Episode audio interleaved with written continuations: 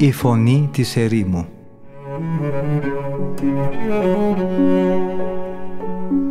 Συνομιλίες με τους Αγίους Πατέρες της ερήμου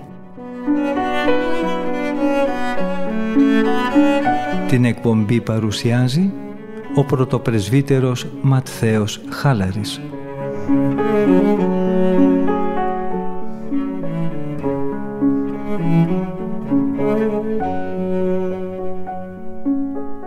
Αγαπητοί ακροατές και ακροάτριες, χαίρετεν Κυρίο.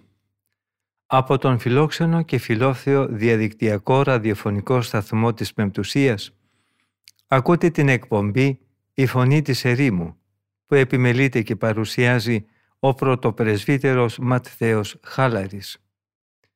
Θα αρχίσουμε τη σημερινή μας ραδιοφωνική επικοινωνία μιλώντας για τα σκαλοπάτια από τα οποία ανεβαίνει κανείς στην κορυφή της αγάπης. Λέγει χαρακτηριστικά ο Αβάς Χερίμων. Όποιος πορεύεται προς την τελειότητα ξεκινάει από το πρώτο στάδιο που είναι το στάδιο του φόβου.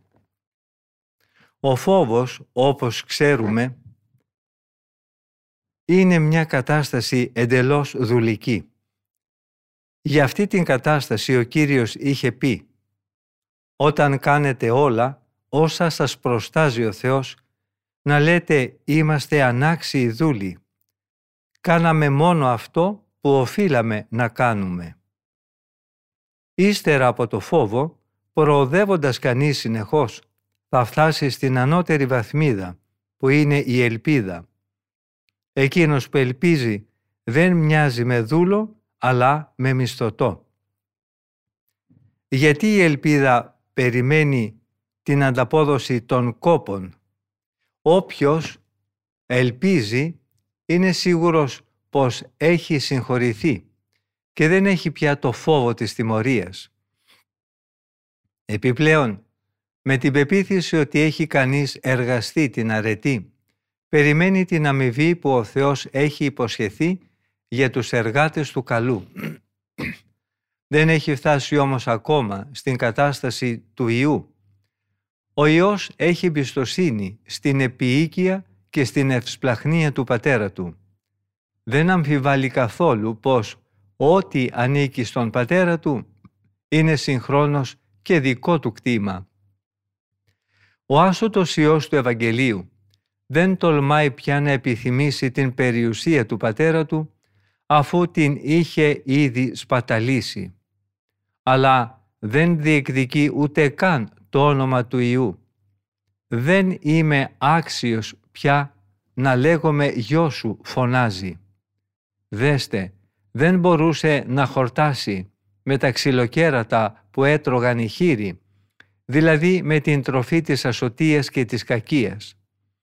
Δεν του επέτρεπαν τα αφεντικά ούτε από αυτά να έχει άφθονα. Τότε ξανάρθε στον εαυτό του. Τον άγγιξε ένας σωτήριος φόβος. Ένιωσε φρίκη για την ακαθαρσία των χείρων.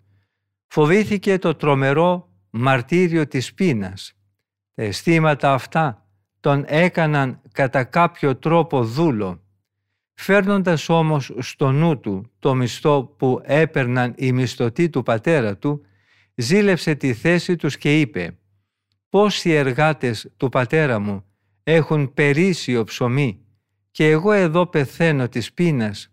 Θα σηκωθώ και θα πάω στον πατέρα μου και θα του πω «Πατέρα, αμάρτησα στον Θεό και σε σένα. Δεν είμαι άξιος πια να λέγομαι γιος σου κάνε με σαν έναν από τους εργάτες σου. Ο πατέρας του όμως έτρεξε να τον προϋπαντήσει. Αυτά τα λόγια της βαθιάς μεταμέλειας τα υπαγόρευσαν η τρυφερότητα που ένιωθε ο γιος προς τον πατέρα. Αλλά και ο πατέρας τα δέχθηκε με ακόμα μεγαλύτερη στοργή και τρυφερότητα. Όχι, δεν θα έδινε στο παιδί του αγαθά μικρότερης αξίας από αυτόν το ίδιο. Αυτή η κίνηση του πατέρα έκανε το γιο του να ανέβει μόνο μιας τις δύο προηγούμενες βαθμίδες του δούλου και του μισθωτού και τον αποκατέστησε στο αξίωμα του Ιού. Ας βιαστούμε κι εμείς, γεμάτοι από Θεία Αγάπη, να ανέβουμε στην τρίτη βαθμίδα των Ιών. Τότε θα θεωρούμε δικά μας όλα όσα ανήκουν στον Πατέρα μας. Δηλαδή, θα αξιοθούμε να λειτουργήσουμε το κατοικώνα και να αναχθούμε στο καθομοίωσιν του ουράνιου Πατέρα μας. Και όπως ο γνήσιος Υιός, θα μπορούμε και εμείς τότε να αναφωνούμε όλα όσα ανήκουν στον Πατέρα είναι δικά μου. Ο Απόστολος Παύλος προτρέπει και εμάς να επιδείξουμε αυτή την ίδια συμπεριφορά και μας λέει «Όλα είναι δικά σας» και ο Παύλος και ο Απολό και ο Πέτρος. Σε εσάς ανήκει όλος ο κόσμος και η ζωή και ο θάνατος και το παρόν και το μέλλον. Όλα σε εσάς ανήκουν. Η ίδια η εντολή του Κυρίου μας καλεί σε αυτή την ομοίωση με τον Πατέρα. Να γίνετε λοιπόν και εσείς τέλειοι, όπως τέλειος είναι και ο Πατέρας σας ο ουράνιος. Στις κατώτερες βαθμίδες, η έφεση αυτή για το καλό καμιά φορά διακόπτεται. Η χλιαρότητα, η αυτοικανοποίηση ή η επιθυμία έρχονται να χαλαρώσουν τη δύναμη της ψυχής. Στη συνέχεια, αυτή η χαλάρωση συντελεί στο να χάσουμε για λίγο από τα μάτια μας το φόβο της κολάσεως ή τον πόθο για τη μέλουσα μακαριότητα.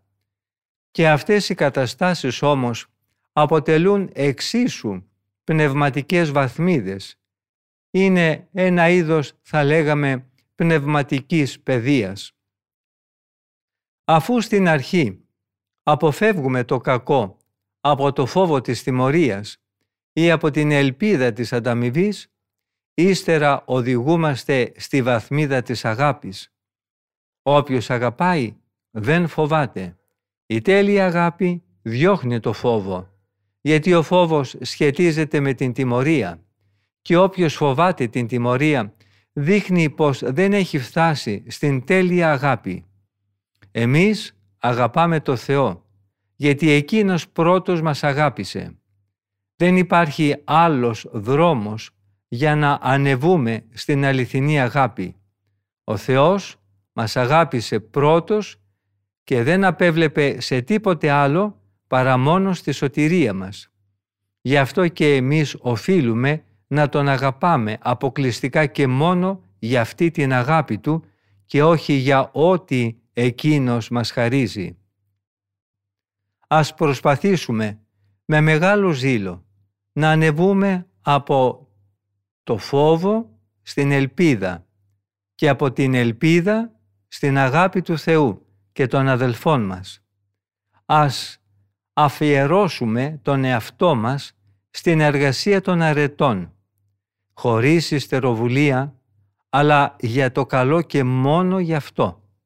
Ας ταυτιστούμε με αυτό άρρηκτα, όσο βέβαια είναι δυνατόν στην ανθρώπινη φύση μας.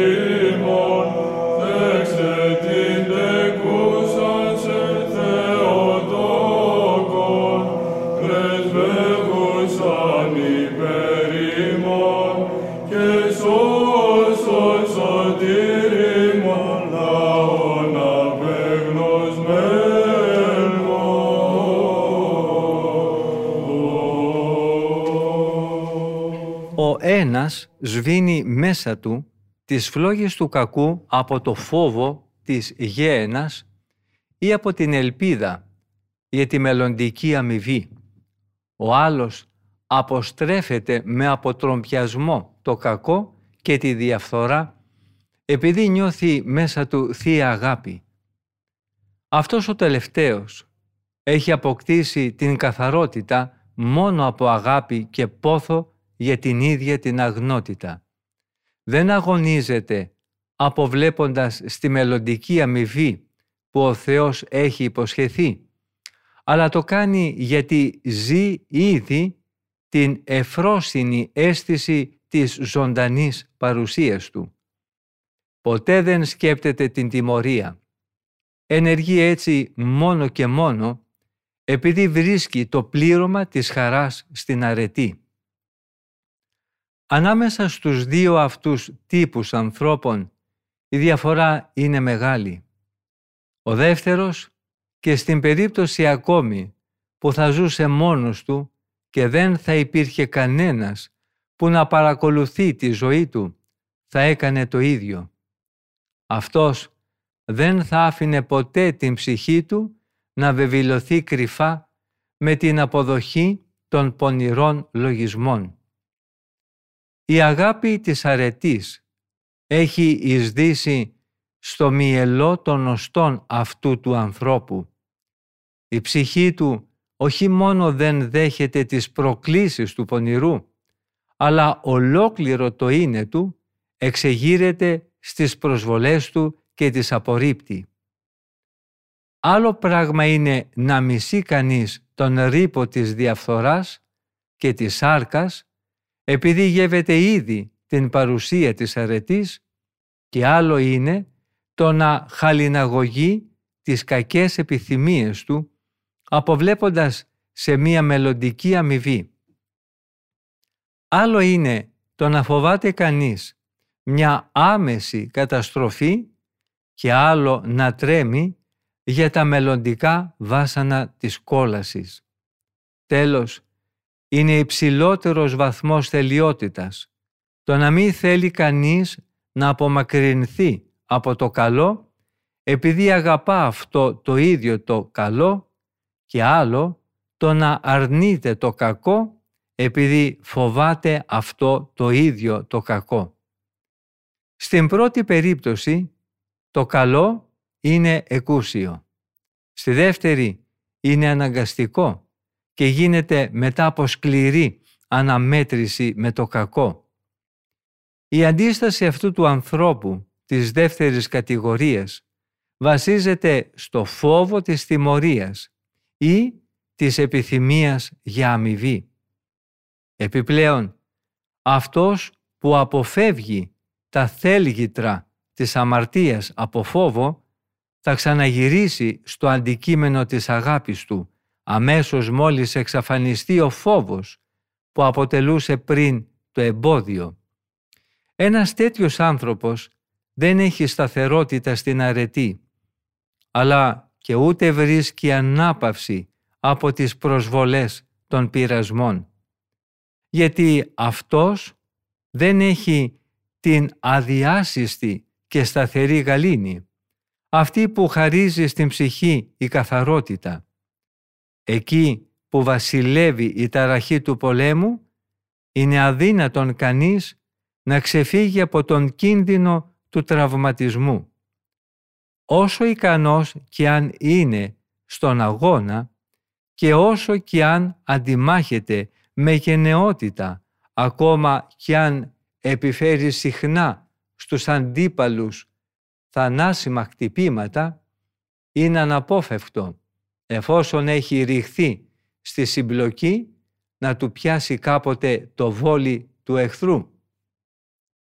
Αντίθετα, εκείνος που έχει ήδη αντιμετωπίσει νικηφόρα τις επιθέσεις του εχθρού θα απολαμβάνει πλέον την ασφάλεια της ειρήνης.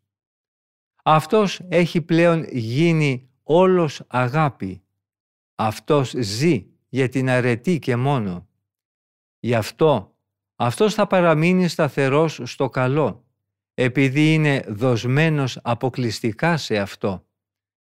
Καμιά καταστροφή δεν είναι στα μάτια του απειλητική, όσο είναι μία επίθεση ενάντια στην εσωτερική αγνότητα της ψυχής του.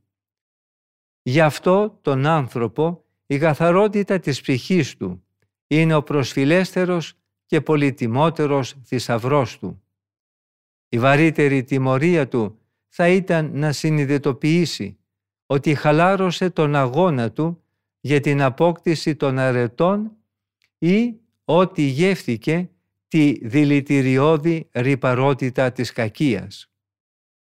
Η παρουσία των ανθρώπων και η συστολή που ενδέχεται αυτή να του προκαλέσει δεν απειλούν την ταπεινοφροσύνη του, αλλά ούτε και η ανθρώπινη παρουσία δεν μπορεί να του αφαιρέσει κάτι από το είναι του. Παντού και πάντοτε κουβαλάει μαζί του τον επόπτη της ζωής του, των πράξεων και των λογισμών του, δηλαδή τη συνείδησή του. Πρώτο και μοναδικό μέλημα ενός τέτοιου ανθρώπου είναι το πώς να αρέσει σε αυτόν τον κριτή που έχει μέσα του, τον οποίο δεν μπορεί ποτέ να τον παραπλανήσει, ούτε και να του ξεφύγει, αλλά ούτε να τον εξαπατήσει. Αξιώνεται κανείς να δει τον εαυτό του σε αυτή την πνευματική κατάσταση όταν τον εμπιστεύεται στη Θεία Βοήθεια και όχι στην έπαρση που θα του προκαλούσαν πιθανόν οι δικές του προσπάθειες και επιτυχίες. Όταν εμπιστεύεται κανείς τον εαυτό του στα χέρια του Θεού, τότε αρχίζει να περνάει από την κατάσταση του δούλου που τη χαρακτηρίζει ο φόβος στην προσδοκία του μισθού, την οποία χαρίζει η ελπίδα της απολαβής. Γιατί η ελπίδα που τρέφει ο μισθωτός συνδέεται περισσότερο με την αμοιβή που προσδοκά και λιγότερο με την καλοσύνη της ψυχής του. Ένας τέτοιος άνθρωπος είναι δυνατόν από αυτή την κατάσταση να φτάσει στην υιοθεσία των τέκνων του Θεού. Εκεί πλέον δεν θα υπάρχει φόβος, ούτε κάποια ιστεροβουλία ή προσωπική επιδίωξη. Εκεί μένει για πάντα η αγάπη που ποτέ δεν θα πάψει να υπάρχει. Αυτός ο φόβος και αυτή η αγάπη έκαναν τον Κύριο να επιπλήξει μερικούς και να τους πει κάτι που δείχνει σε ποιους αντίστοιχα αρμόζουν αυτά τα δύο. Ο γιος τιμάει τον πατέρα του και ο δούλος τον Κύριό του. Αν εγώ είμαι ο πατέρας σας, πού είναι η τιμή που μου αποδίδετε και αν εγώ είμαι Κύριός σας, πού είναι ο σεβασμός που μου έχετε, αναφέρει ο προφήτης Μαλαχίας. Ο δούλος αναγκαστικά φοβάται, γιατί ο δούλος που ξέρει τι θέλει ο Κύριός του, αλλά δεν είναι έτοιμος να κάνει αυτό που εκείνος θέλει, θα τιμωρηθεί αυστηρά. Όποιος όμως έφτασε λειτουργώντας την αγάπη από το κατοικώνα στο καθομοίωση χαίρεται με το να κάνει το καλό για το καλό και μόνο. Γιατί στο καλό μονάχα βρίσκει αυτός ευχαρίστηση. Με παρόμοια αγάπη αγκαλιάζει και τις καταστάσεις που απαιτούν υπομονή και την καλοσύνη που του προσφέρεται. Οι παραβάσεις των αμαρτωλών δεν τον ερεθίζουν. Αντίθετα, παρακαλεί τον Θεό να του συγχωρέσει, επειδή νιώθει μεγάλη λύπη και συμπάθεια για την πνευματική τους αναπηρία. Δεν έχει άλλωστε λησμονήσει ότι και ο ίδιος είχε δοκιμάσει το κεντρί ανάλογων παθών μέχρι την ημέρα που η ευσπλαχνία του Θεού ευδόκησε να τον απαλλάξει από αυτά. Αναλογίζεται ότι δεν τον έχουν ελευθερώσει από τις προκλήσεις της σάρκας οι δικές του προσπάθειες, αλλά η προστασία του Θεού. Μετά από τους δικούς του αγώνες, κατάλαβε ότι δεν πρέπει να αισθάνεται κανείς ποτέ αποστροφή για εκείνους που βουλιάζουν στην αμαρτία, αλλά να τους συμπονάει βαθιά. Μέσα στην απόλυτη γαλήνη της καρδιάς του, αυτός ψέλνει στο Θεό τον παρακάτω στίχο. «Έλυσες τα δεσμά μου, θα σου προσφέρω ευχαριστίες για θυσία και πάλι αν δεν μου δίνες Κύριε βοήθεια, ακόμα λίγο και η ψυχή μου θα ήταν μες του θανάτου της σιωπή.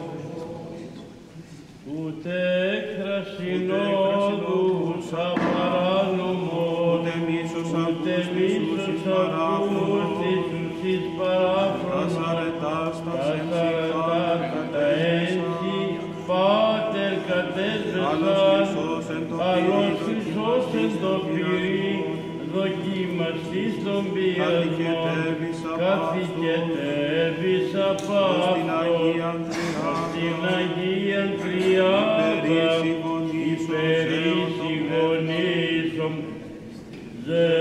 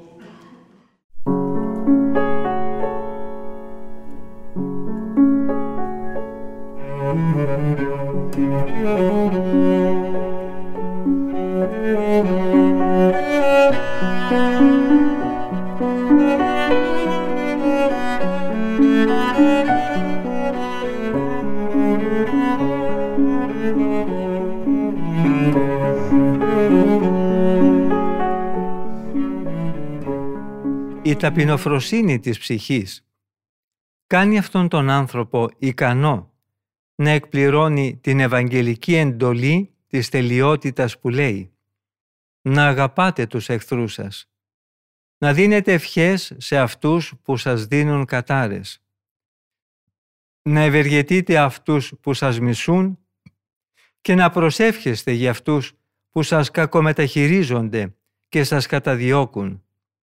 Με αυτόν τον τρόπο θα αξιοθούμε να πετύχουμε την αμοιβή για την οποία θα μιλήσουμε στη συνέχεια.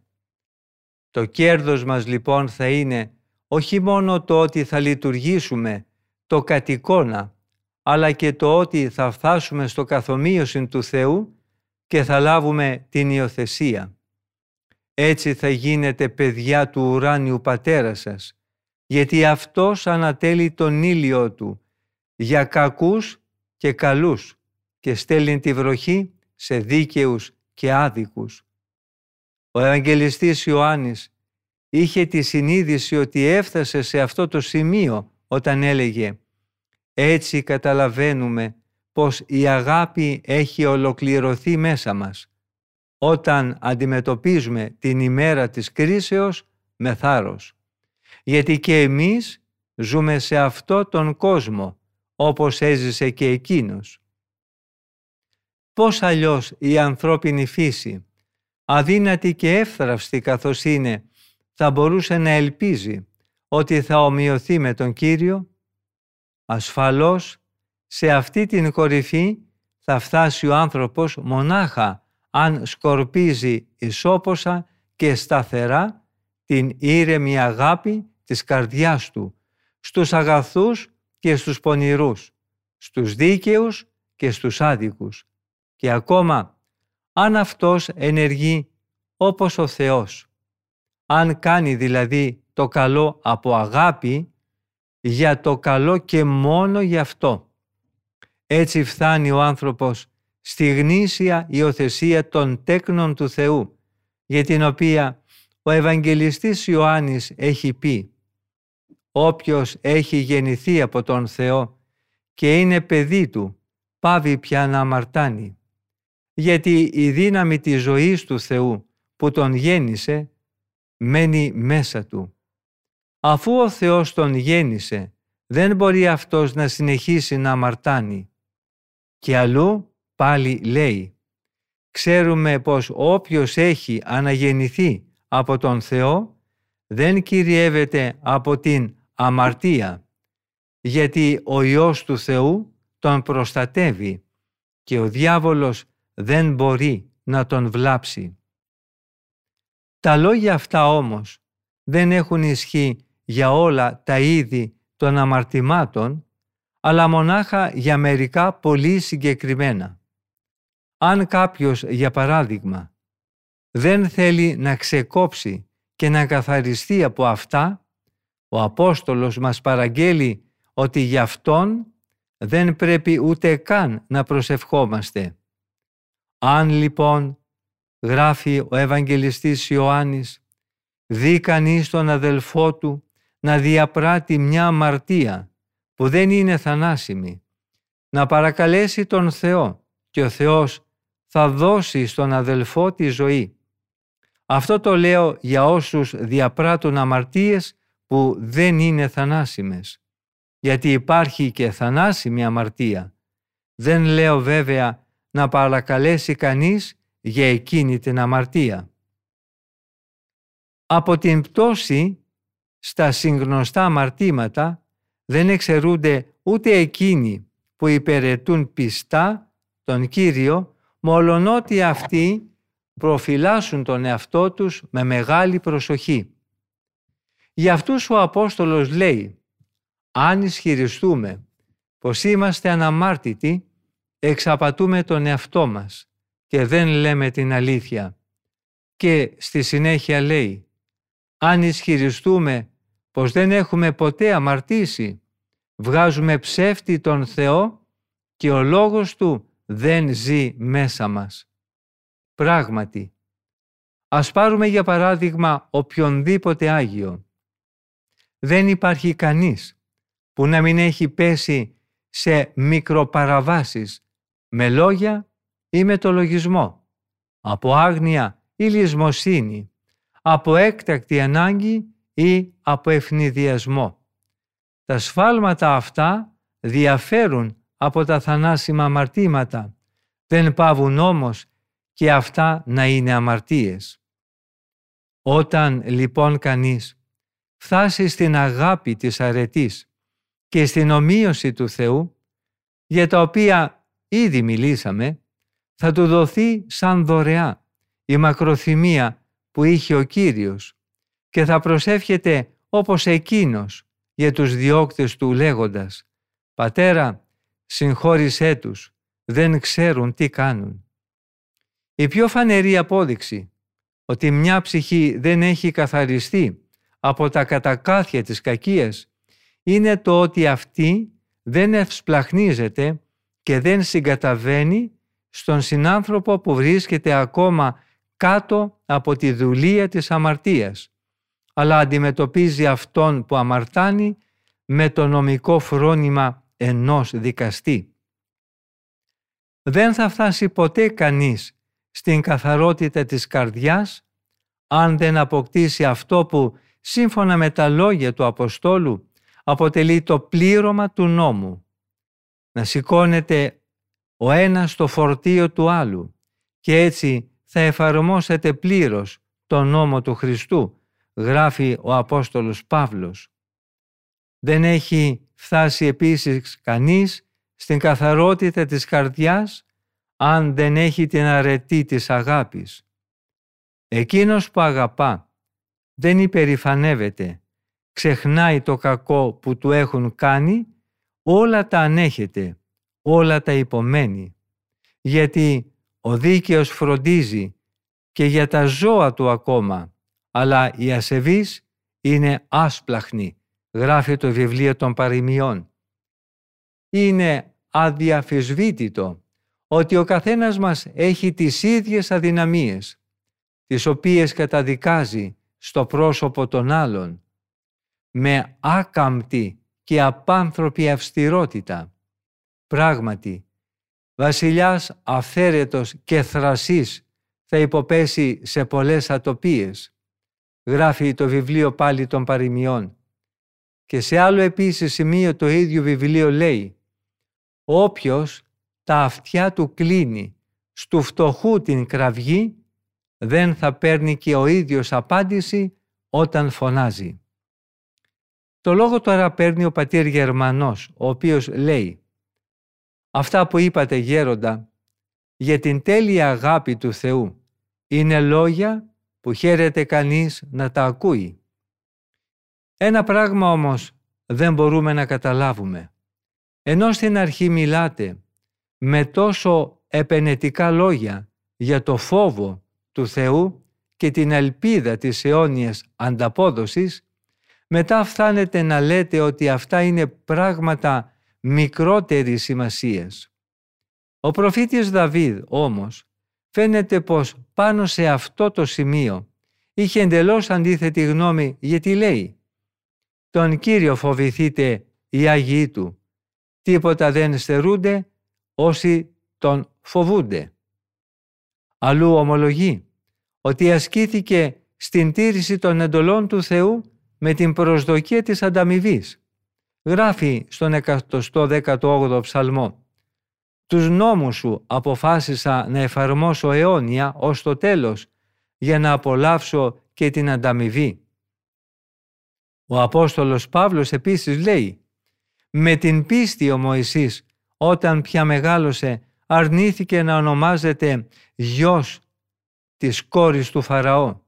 Προτίμησε να υποφέρει μαζί με το λαό του Θεού παρά να απολαμβάνει την πρόσχερη αμαρτωλή ζωή.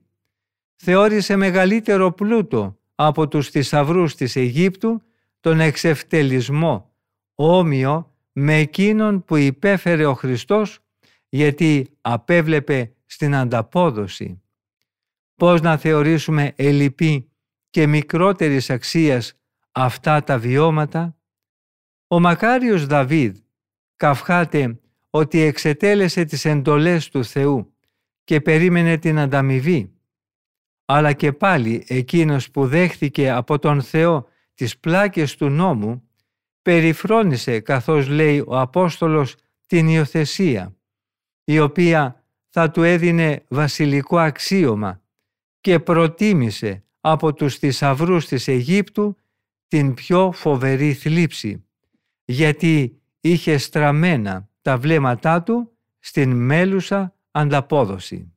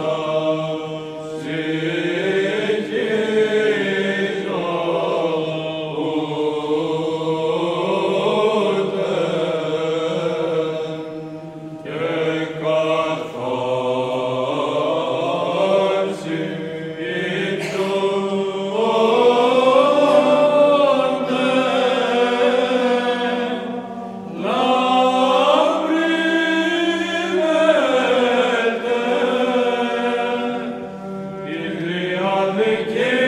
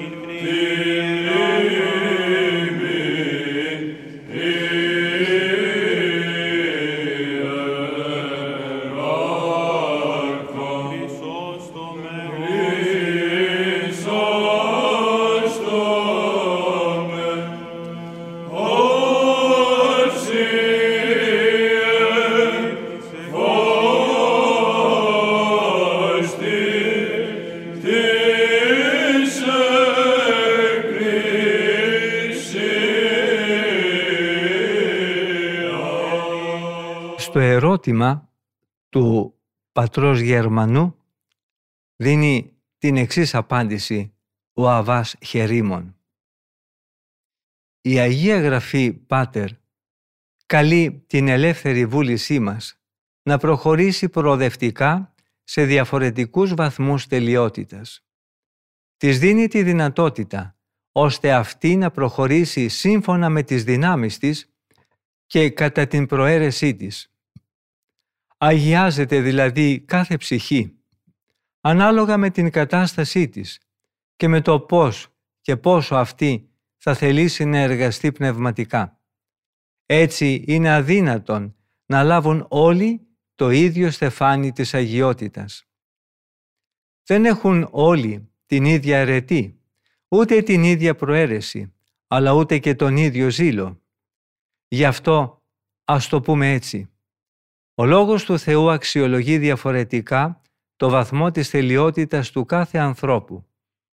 Φανερή απόδειξη αυτού που λέω είναι η ποικιλία που συναντούμε στους τύπους των ανθρώπων τους οποίους μακαρίζει το Ιερό Ευαγγέλιο. Γιατί παρόλο που χαρακτηρίζονται μακάριοι αυτοί στους οποίους ανήκει η Βασιλεία του Θεού, όμως καλούνται μακάριοι και αυτοί που θα κληρονομήσουν τη γη της επαγγελίας. Μακάριοι ακόμη είναι και αυτοί που θα παρηγορηθούν καθώς και αυτοί που θα χορτάσουν. Βλέπουμε βέβαια στους μακαρισμούς ότι υπάρχει μεγάλη διαφορά μεταξύ του να κατοικεί κανείς στον ουρανό και του να κατέχει τη γη, οποιαδήποτε κι αν είναι αυτή η γη. Διαβαθμίσεις επίσης υπάρχουν και ανάμεσα στην παρηγοριά, συμπληρότητα και στο χορτασμό της δικαιοσύνης. Είναι μεγάλη η απόσταση ανάμεσα σε αυτούς που θα δεχθούν το έλεος του Θεού και σε αυτούς που θα αξιοθούν να απολαύσουν την πανένδοξη θέα του προσώπου Του. Ο Απόστολος Παύλος λέει «Άλλη είναι η λάμψη του ήλιου, άλλη της Ελλήνης και άλλη των άστρων. Αλλά και μεταξύ των άστρων άλλη είναι η λάμψη του ενός και άλλη του άλλου. Το ίδιο θα συμβεί και με την Ανάσταση των νεκρών. Είναι αλήθεια ότι η Αγία Γραφή επενεί αυτούς που φοβούνται τον Θεό και λέει «Μακάρι είναι όλοι αυτοί που φοβούνται τον Κύριο» και γι' αυτό το φόβο τους υπόσχεται την απόλυτη μακαριότητα. Παράλληλα όμως λέει και αυτό «Όποιος αγαπάει δεν φοβάται. Η τέλεια αγάπη διώχνει το φόβο, γιατί ο φόβος σχετίζεται με την τιμωρία και όποιος φοβάται την τιμωρία δείχνει πως δεν έχει φτάσει στην τέλεια αγάπη. Έτσι, δόξα είναι το να είναι κανείς δούλος του Θεού, γιατί λέει η Αγία Γραφή «Τον Κύριο με φόβο υπηρετήστε» και αλλού πάλι λέει «Είναι μεγάλο πράγμα να είσαι δούλος μου». Ο Κύριος επίσης μας είπε «Μακάριος είναι ο δούλος εκείνος που όταν έλθει ο Κύριος του θα τον βρει να κάνει σωστά τη δουλειά του. Παρόλα αυτά όμως, έχει υποθεί για τους Αποστόλους. Δεν σας ονομάζω πια δούλους, γιατί ο δούλος δεν ξέρει τι κάνει ο Κύριός του. Σας ονομάζω φίλους, γιατί σας έκανα γνωστά όλα όσα άκουσα από τον πατέρα μου. Ο Κύριος επίσης είπε «Εσείς είσαστε φίλοι μου, αν κάνετε αυτά που εγώ σας παραγγέλω». Βλέπετε λοιπόν ότι η τελειότητα έχει διάφορους βαθμούς.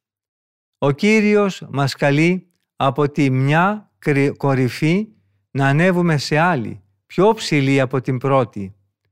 Όποιος έγινε μακάριος και τέλειος με το φόβο του Θεού, θα βαδίζει όπως έχει γραφεί, από δύναμη σε δύναμη και από τη μία τελειότητα στην άλλη. Θα υψωθεί δηλαδή χάρη στη φλογερή προθυμία της ψυχής του, από το φόβο στην ελπίδα. Ύστερα θα ακούσει πάλι τη φωνή του Θεού να τον καλεί σε μία κατάσταση ακόμα πιο άγια που είναι η αγάπη. εκείνος που θα αποδειχθεί έμπιστος και συνετός δούλος, θα απολαύσει την αγαπητική κοινωνία και την υιοθεσία των τέκνων του Θεού. Έτσι πρέπει να κατανοήσετε τα λόγια μου. Δεν θέλω να πω ότι το να αποβλέπει κανείς στην αιώνια τιμωρία ή στην μακάρια αμοιβή που προορίζεται για τους Αγίους δεν έχει καμία αξία. Αντίθετα και τα δύο είναι χρήσιμα γιατί αυτές οι καταστάσεις είναι εισαγωγικές και οδηγούν στις πρώτες βαθμίδες της μακαριότητας. Η ακτινοβολία όμως της αγάπης προϋποθέτει πληρέστερη πίστη. Η ψυχή, λειτουργώντας την αγάπη, γεύεται από τώρα μια χαρά που δεν έχει τέλος. Όταν η αγάπη παραλάβει κάποιους, τους κάνει να μεταπηδήσουν από το φόβο του δούλου στην ελπίδα του μισθωτού και από εκεί στην αγάπη του Θεού και στην υιοθεσία των τέκνων Του. Θα μπορούσαμε να πούμε ότι αυτοί αποτέλειοι που ήταν θα τους κάνει ο Θεός ακόμα πιο τέλειους. Στο σπίτι του πατέρα μου υπάρχουν πολλοί τόποι διαμονής, είπε ο Κύριος. Όλα τα άστρα λάμπουν στον ουρανό. Υπάρχει όμως μεγάλη διαφορά ανάμεσα στη λάμψη του ήλιου, της Ελλήνης και των άλλων άστρων. Ο Απόστολος Παύλος θεωρεί σπουδαιότερη την αγάπη όχι μονάχα από το φόβο και από την ελπίδα, αλλά και από όλα τα άλλα, τα μεγάλα και θαυμαστά χαρίσματα. Εξυψώνει την αγάπη και την υποδεικνύει σαν τη μοναδική οδό ανάμεσα σε όλες τις άλλες. Την θεωρεί οδό εκτός συναγωνισμού. Ο Απόστολος, αφού ολοκλήρωσε τον κατάλογο των πνευματικών χαρισμάτων, περιγράφει στη συνέχεια τις διάφορες επιμέρους πλευρές της αγάπης. Να λοιπόν πώς αρχίζει το λόγο του. Σας δείχνω και έναν πολύ ανώτερο ακόμα δρόμο. Αν μπορώ να λαλώ όλες τις γλώσσες των ανθρώπων, ακόμα και των αγγέλων, αλλά δεν έχω αγάπη για τους άλλους, οι λόγοι μου ακούγονται σαν ήχος χάλκινης καμπάνας ή σαν κυμβάλου αλαλαγμός. Και αν έχω το χάρισμα της προφητείας και αν κατέχω τα μυστήρια και όλη την γνώση και αν έχω ακόμα όλη την πίστη έτσι που να μετακινώ βουνά αλλά δεν έχω αγάπη είμαι ένα τίποτα. Και αν ακόμα μοιράσω στους φτωχούς όλα μου τα υπάρχοντα και αν παραδώσω στη φωτιά το σώμα μου για να καεί αλλά δεν έχω αγάπη, σε τίποτα αυτά δεν με ωφελούν. Το βλέπετε λοιπόν αδελφοί τώρα ξεκάθαρα. Τίποτα δεν είναι πολύτιμότερο, τελειότερο, υψηλότερο και για να το πούμε έτσι πιο αιώνιο από την αγάπη. Ποτέ η αγάπη δεν θα πάψει να υπάρχει. Τα θεία μηνύματα των προφητών κάποτε δεν θα υπάρχουν πια. Η γλωσσολαλιά θα πάψει. Θα σταματήσει η γνώση των μυστηρίων του Θεού. Χωρίς την αγάπη όμως και αυτά ακόμα τα πιο εξαιρετικά χαρίσματα, ακόμα και αυτή η δόξα του μαρτυρίου χάνουν κάθε αξία. Στο σημείο όμως αυτό αγαπητοί αδελφοί μου, φτάσαμε στο τέλος και της σημερινής ραδιοφωνικής επικοινωνίας μας.